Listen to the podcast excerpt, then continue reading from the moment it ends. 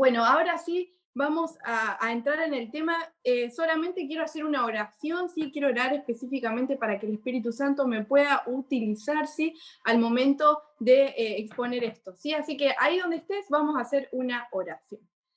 Señor, eh, en este momento te quiero agradecer, Dios, porque nos has acompañado en este sábado, estamos llegando a su final en algunos países, aquí en Argentina, por ejemplo. Te quiero pedir, Señor, especialmente, Dios, porque tú puedas usarme ahora a partir del Espíritu Santo, Señor, para eh, llevar el mensaje que tú tienes para nosotros. Gracias, Dios, por tus bendiciones. En el nombre de Jesús. Amén. Bien. Ahora sí, vamos a entrar en el tema ¿sí? Eh, central. Em, bueno, si pasemos ya a la, siguiente diapositiva para ver el versículo central del tema de hoy. ¿sí? Primera de Corintios 8, eh, 6 del 18 al 20 huyan de la fornicación, ¿sí? El que fornica peca contra su propio cuerpo. O ignoran que su cuerpo es templo del Espíritu Santo. Han sido comprados por precio, glorifiquen a Dios con sus cuerpos y espíritus que son de Dios. ¿sí? Este es uno de los versículos que por ahí hemos escuchado en algún momento para eh, dar cuenta así de que Dios desde el principio nos dio un mandamiento, nos mandó, así que huyamos de lo que conocemos como fornicación. Fornicación, si lo buscamos en internet, significa sencillamente ¿sí? tener relaciones sexuales fuera, fuera del matrimonio. Y una cosa, una manera de fornicar justamente es también el adulterio. ¿Sí? Sin embargo, el, concepto principal que quiero sacar de estos versículos no es el de fornicación, sino más bien el de cuerpo. ¿sí? Es muy importante que nosotros em, podamos concebir el cuerpo como uno de los elementos esenciales, fundamentales, ¿sí? al momento de hablar de sexualidad. Nuestro cuerpo, dice aquí eh, Pablo, en, palabras de Pablo, es un templo, ¿sí? es un templo eh, para el Espíritu Santo en aquellos que justamente abandonan, abandonan una vida de pecado para glorificar a Dios con sus cuerpos y sus espíritus. La palabra, sin embargo, que utiliza eh, Pablo originalmente para hablar de fornicación, ¿sí? es una palabra que, bueno, en griego se, se le puede decir porneia, si esa es la palabra, eh, y porneia tiene un significado todavía más profundo. Sabemos que a veces hay sesgos de, traducción y se acota demasiado el concepto, pero porneia significa cualquier conducta inmoral sexual. Entonces, cuando, cuando Pablo dice huyan de la porneia, se refería a huir de toda conducta inmoral, ¿sí? sexual, eh, que nos puede llevar a tratar al otro ser humano como una cosa, eh, o donde nosotros empezamos a eh, concebir al otro ¿sí? en términos de comercio sexual, ¿sí? Yo puedo recibir beneficios eh, y la otra persona también, y hay ciertos costos, y bueno, y es lo que suele pasar hoy en nuestro mundo contemporáneo. Si pasamos a la siguiente diapositiva, ¿sí?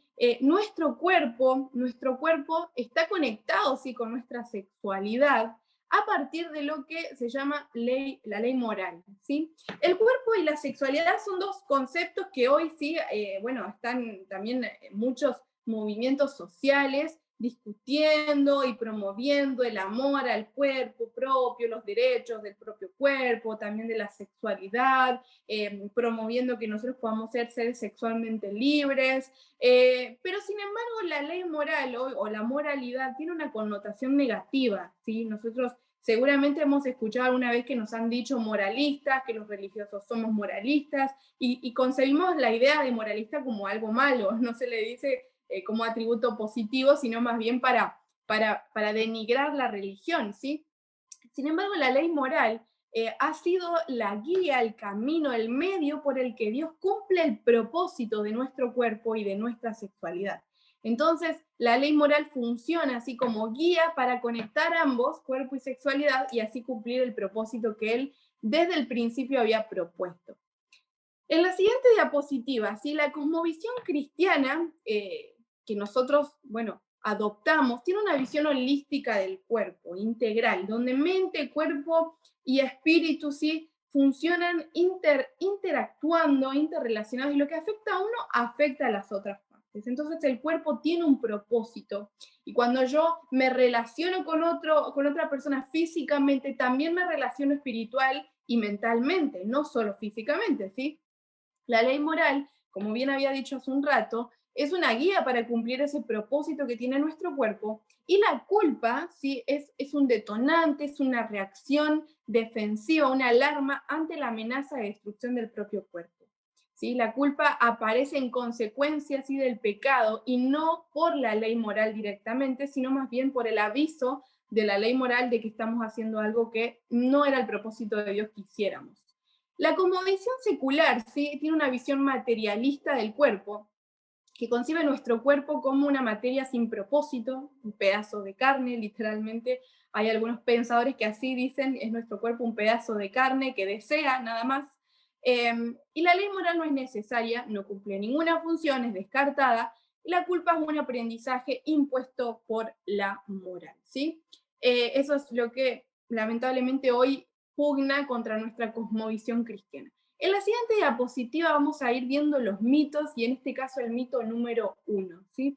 La pureza sexual ¿sí? Eh, se diferencia de la impureza sexual por la virginidad. Y creemos que la virginidad es como una línea divisoria entre ambos y, es engañoso porque uno entonces em, quizás, quizás y en muchos casos va a jugar con fuego va a intentar ver hasta dónde puedo llegar entre el límite de lo puro y lo impuro. Y pensamos ¿sí? que justamente entre, entre, ambos, eh, entre ambos estados ¿sí? de pureza y de impureza, solamente hay una línea, un estado físico que tiene que ver con la virginidad. Bueno, este es uno de los mitos que vamos a, derribar en primer lugar porque a la luz de la palabra de Dios, ¿sí? no es así. El Señor eh, habla así de justamente de que nosotros debemos ser puros no por nuestra virginidad, sino por una decisión. Y vamos a pasar a la siguiente diapositiva, donde la pureza sexual sí tiene que ver más bien con una decisión, con una actitud de huir tan rápido y lejos como no sea posible del pecado y de la conformidad del mundo, ¿sí? Es importante que puedan entender qué significa la pureza para Dios. Y justo en estos días he estado leyendo un libro que me interesó mucho y decía que la pureza sexual, ¿sí? Eh, deja, deja de, estar en, nosotros cuando en vez de ocuparnos de las cosas de Dios empezamos a dedicar tiempo al ocio. Y el ocio es la puerta de entrada por la cual vamos eh, justamente manchando nuestra relación con Dios y por lo tanto también nuestra conducta, en estos casos puede ser la pureza sexual. ¿sí? Em, la pureza sexual no sucede por accidente y no es parte de nuestra naturaleza. Necesitamos esforzarnos, oponernos al mal y tener una voluntad para hacer lo bueno. ¿sí? Eso es lo que em, justamente necesitamos tener en cuenta acerca de la pureza sexual. Vamos a pasar a la siguiente diapositiva y en el mito número dos ¿sí? tenemos algo que solemos escuchar o a veces hasta decir, una idea que, está, que es errónea, que está equivocada. Perdí la virginidad, ¿sí? Es algo que por ahí podemos haber dicho en algún momento. La virginidad eh, no es algo que se pierde, no es algo que se regala, no es un tesoro que guarda, ¿sí? es una construcción social, cultural, que generalmente estigmatiza sobre todo a las mujeres. Y ahora vamos a ver por qué, que han tenido experiencias sexuales previas al matrimonio. Y este mito genera culpa, no solo en las mujeres, sino también en los hombres, que creen que si perdieron en algún momento en el pasado, ya tuve alguna experiencia sexual, entonces ya no puedo ser restaurado, ¿sí? Y esa palabra, ya perdí la virginidad y nunca va a volver, ¿sí? Genera mucha, mucha culpa y remordimiento, cuando sabemos que la obra de Dios es justamente que podamos movernos a arrepentimiento y de esa manera ser transformados.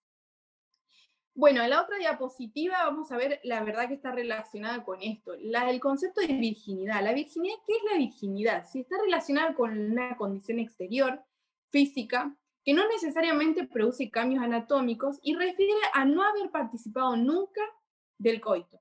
¿Y qué es el coito? Es la penetración del órgano sexual masculino del pene en el órgano sexual femenino, la vagina. ¿Sí? Eso es lo que eh, se, define como coito, la experiencia coital, ¿sí? y que justamente está relacionada con, eh, con no ser virgen. Cuando yo ya tuve algún encuentro coital, ¿sí? una experiencia genital con mi pareja, entonces ya no soy virgen. Em, eh, a eso se atribuye la palabra virginidad, pero sabemos que es una construcción sociocultural, ¿sí? no es una condición más bien como que se pueda dar cuenta a partir de un estudio médico quizás, eh, porque no produce cambios anatómicos, pero sí tiene que ver con una condición más bien física, psicológica, de haber pasado por una experiencia de, de, bueno, de coito, ¿sí? Ese es el término. Bien, pasando a la siguiente diapositiva, el mito número 3. Solo tengo relaciones sexuales cuando hay penetración, ¿sí? Las relaciones sexuales no se limitan exclusivamente a la penetración, ¿sí? Eso es importante, joven, jovencita, que lo tengamos en cuenta, porque a veces eso nos lleva a jugar con fuego, porque creemos que las relaciones sexuales son solamente el coito, cuando en verdad las relaciones sexuales abarcan mucho más. No tiene que ver exclusivamente con lo genital, sino con las caricias, los besos, los roces físicos, las conversaciones que apuntan a aumentar la excitación sexual, ¿sí?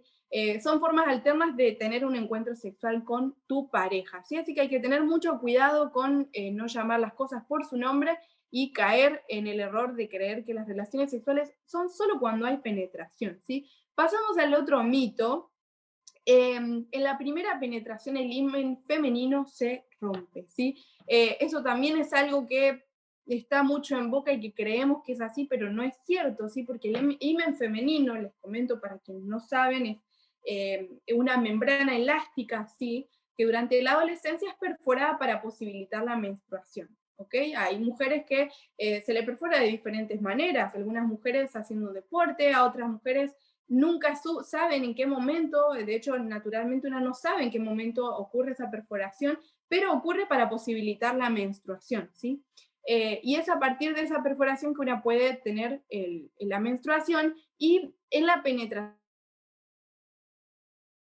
femenino como se piensa, sino que se amolda y se estira si en el acto sexual para volver luego a su tamaño original, si no es que permanece estirado, sino que después vuelve a su estado eh, original Em, y bueno, y por esas razones que nosotros em, derribamos este mito que muchas veces eh, nos ha hecho sentir culpables, ¿no? Ahí como que ya perdí y nunca regresará. Bueno, pasando al otro mito, al mito número 5, primera vez duele, primera vez sangra. Esto es algo que por ahí las mujeres eh, sufren mucho, tienen muchos miedos porque creen que el primer encuentro sexual tiene que doler y tiene que sangrar. Eh, sí ocurre, ocurre que pueda doler o que pueda sangrar, pero no por eh, el encuentro sexual, el primer encuentro sexual en sí, sino más bien eh, porque en la primera experiencia la mujer suele estar tensa, sí, o al hombre también, ¿no? Pero esa tensión eh, corporal que es esperable porque es una situación nueva, lleva a que la vagina femenina no se excite y esto le impida estar receptiva para la penetración, ¿sí? El miedo, los nervios, las inseguridades impiden que haya una excitación sexual capaz de proporcionar una lubricación natural eh, a la vagina femenina, ¿sí? Entonces, si duele y sangra, no es porque eres virgen, sino porque es una experiencia nueva que se percibe como amenazante y será cuestión de que eh, siguiendo el plan de Dios, eh, uno pueda tener confianza y amor con la otra persona, con su cónyuge, para conocerse sexualmente sin temor y que estas cosas no sucedan, ¿no? Bien, el mito número 6. Em, si tuve sexo premarital, no podré disfrutar la sexualidad matrimonial. ¿sí? Esto también es algo que a veces genera tanta culpa que los jóvenes deciden, si deciden, eh, no hacer mayores esfuerzos para ser puros, porque se rinden a que ya no voy a poder cambiar esto y lamentablemente entonces em, voy a tener una, una vida sexual en mi matrimonio que no va a llegar a los propósitos que Dios tenía originalmente. La experiencia sexual sí es física y es psicológica. Entonces, si yo tengo culpa, si yo alimento los miedos, sí, obviamente eh, se puede esperar que no disfrutemos en el, futuro la experiencia sexual porque justamente estas emociones inhiben ¿sí? el placer y de esa manera es que, es que uno puede pensar de que, de que el, sexo no se disfruta ¿sí? o, o que no debe ser placentero. Em, en 2 Corintios 5, 17, mm, me gusta mucho la promesa que Dios nos hace a nosotros. Eh, para poder restaurarnos psicológicamente y físicamente, Dios hace nuevas todas las cosas con aquellos que le aman, le obedecen y abandonan el pecado. ¿sí? Estas son las condiciones para que Dios nos restaure y para poder gozar de la vida que Él ha planeado para nosotros en el futuro. El mito número 7, ¿sí? pasando al siguiente, la voluntad de Dios es que sea virgen. Entonces, algo que a veces creemos, que pensamos como si el fin ¿no? de todo el discurso fuera ser virgen. Y no, no tiene que ver eh, tanto con nuestra virginidad, sino más bien con nuestra pureza y nuestra condición exterior que dé cuenta ¿sí? De nuestra condición interior, como la levadura, ¿no? esa obra que hace Dios desde, desde adentro hacia afuera. Eh, la voluntad de Dios va mucho más allá de nuestra condición exterior eh, y la voluntad suya es que seamos salvos y que seamos felices. Y por esa razón Él nos ha dicho no a ciertas cosas, porque Él sabe que todavía no estamos listos para em, poder administrar esos dones y esos regalos que Él nos ha dado. Eh, él quiere el corazón nuestro y, sobre todo que la pureza sea una consecuencia de ser aceptado por Él. En 1 de Tesalonicenses 4.3, la promesa es que la voluntad de Dios es que seamos santificados, que no practiquemos inmoralidad sexual, ¿sí? Entonces, la voluntad principal del Señor es tu santificación. Bien, la verdad número tres, ¿sí? Vamos a pasar ya a eh, la parte de las verdades. ¿Cuál es el propósito del sexo? ¿Mm? Eh, el placer y la gratificación sexual, sí es, cierto que son importantes en la sexualidad. No es que Dios dice, no, no lo tienen que disfrutar, no tiene que, no tiene que haber placer. Claro que no. Eh, sin embargo, son un medio para lograr un fin mayor, que tiene que ver con glorificar a Dios, ¿sí? porque maravillosas son sus obras, como dice el salmista en el Salmo 92, 4 al 8. Dios desea que con el, el, sello ¿sí? de ese pacto matrimonial del sexo, uno pueda glorificar a Dios, porque maravillosas son sus obras. Y no es que la cosmovisión cristiana demoniza el goce sexual, sino más bien Dios, a partir de su palabra, nos ha marcado parámetros para no derrochar si ese goce y tampoco para entrar en excesos que lleven a destruir nuestro propio cuerpo. Por esas razones que Dios en su infinita misericordia nos ha dicho que lo mejor es esperar al matrimonio.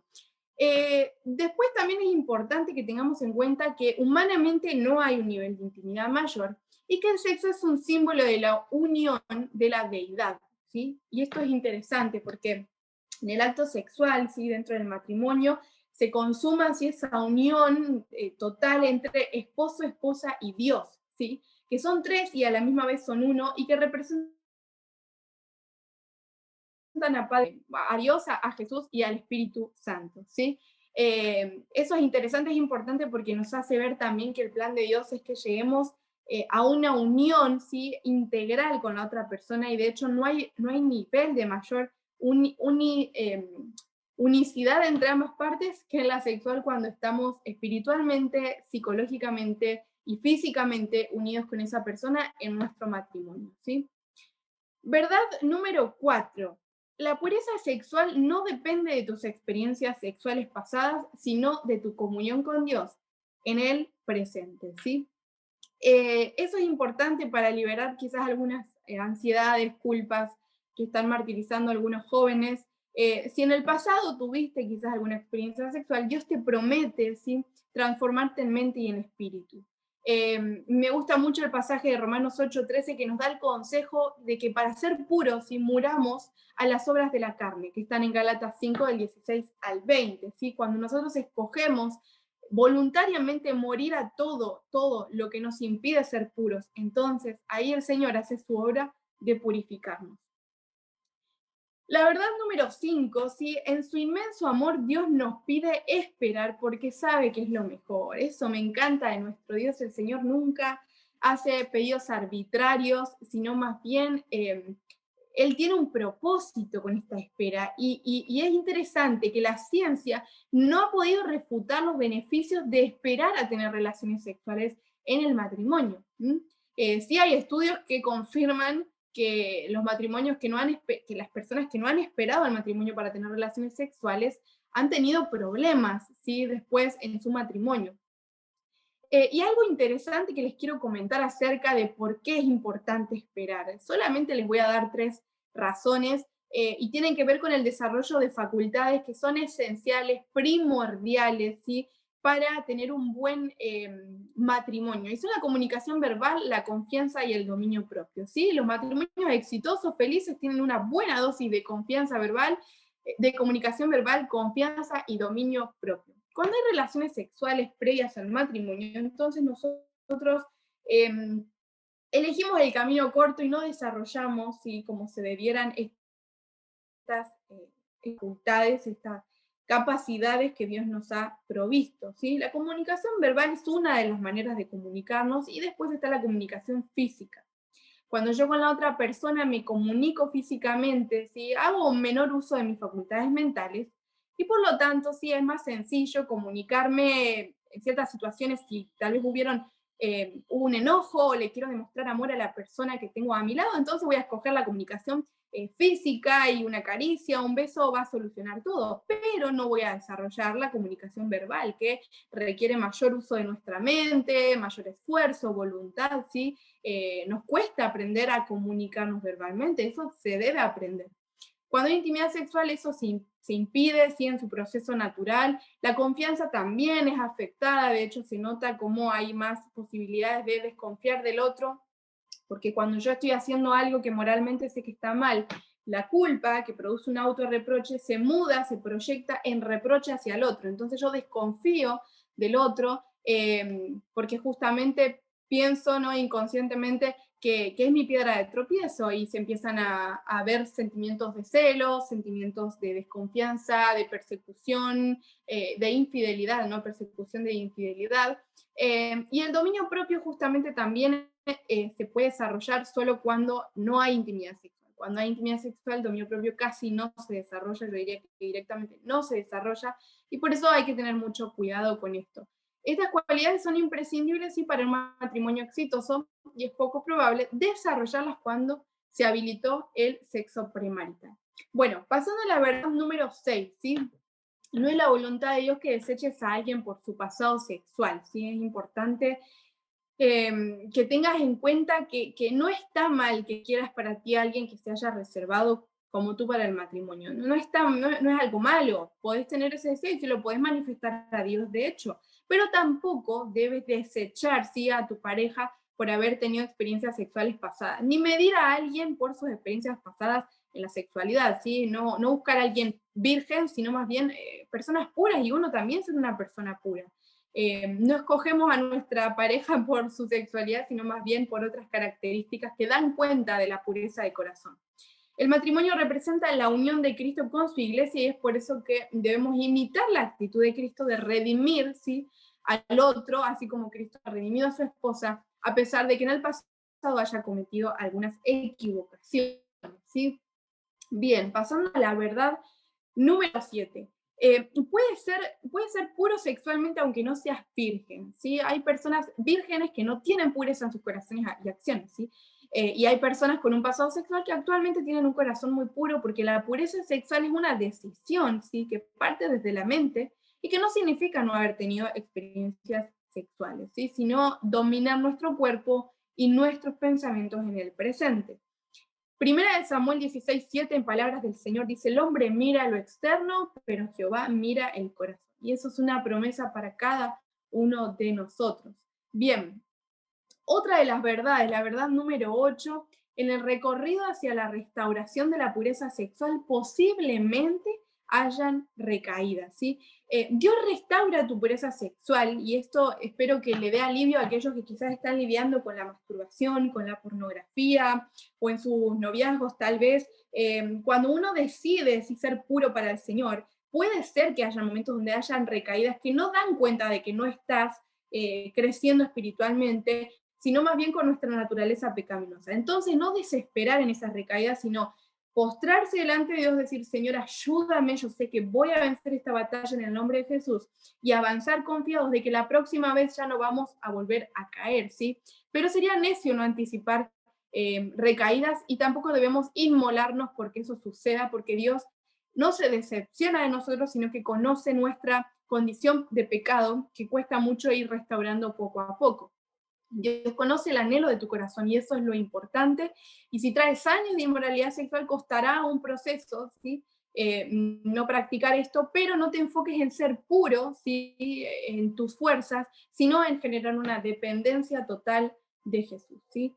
La última de las verdades, Dios es capaz de limpiar mi pasado por manchado que esté. ¿sí? Isaías 1.18 dice, venido luego, dice Jehová, y estemos a cuenta. Si vuestros pecados fueren como la grana, como la nieve, serán emblanquecidos.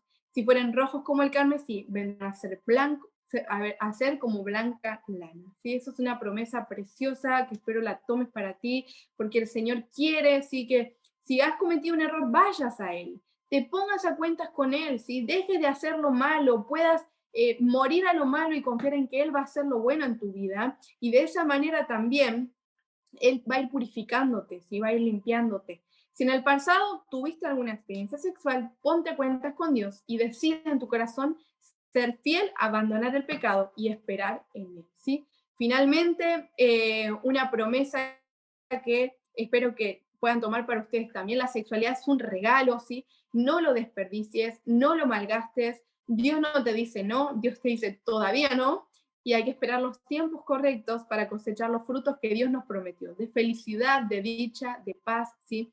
Eh, de bienaventuranza ¿no? en el futuro matrimonio.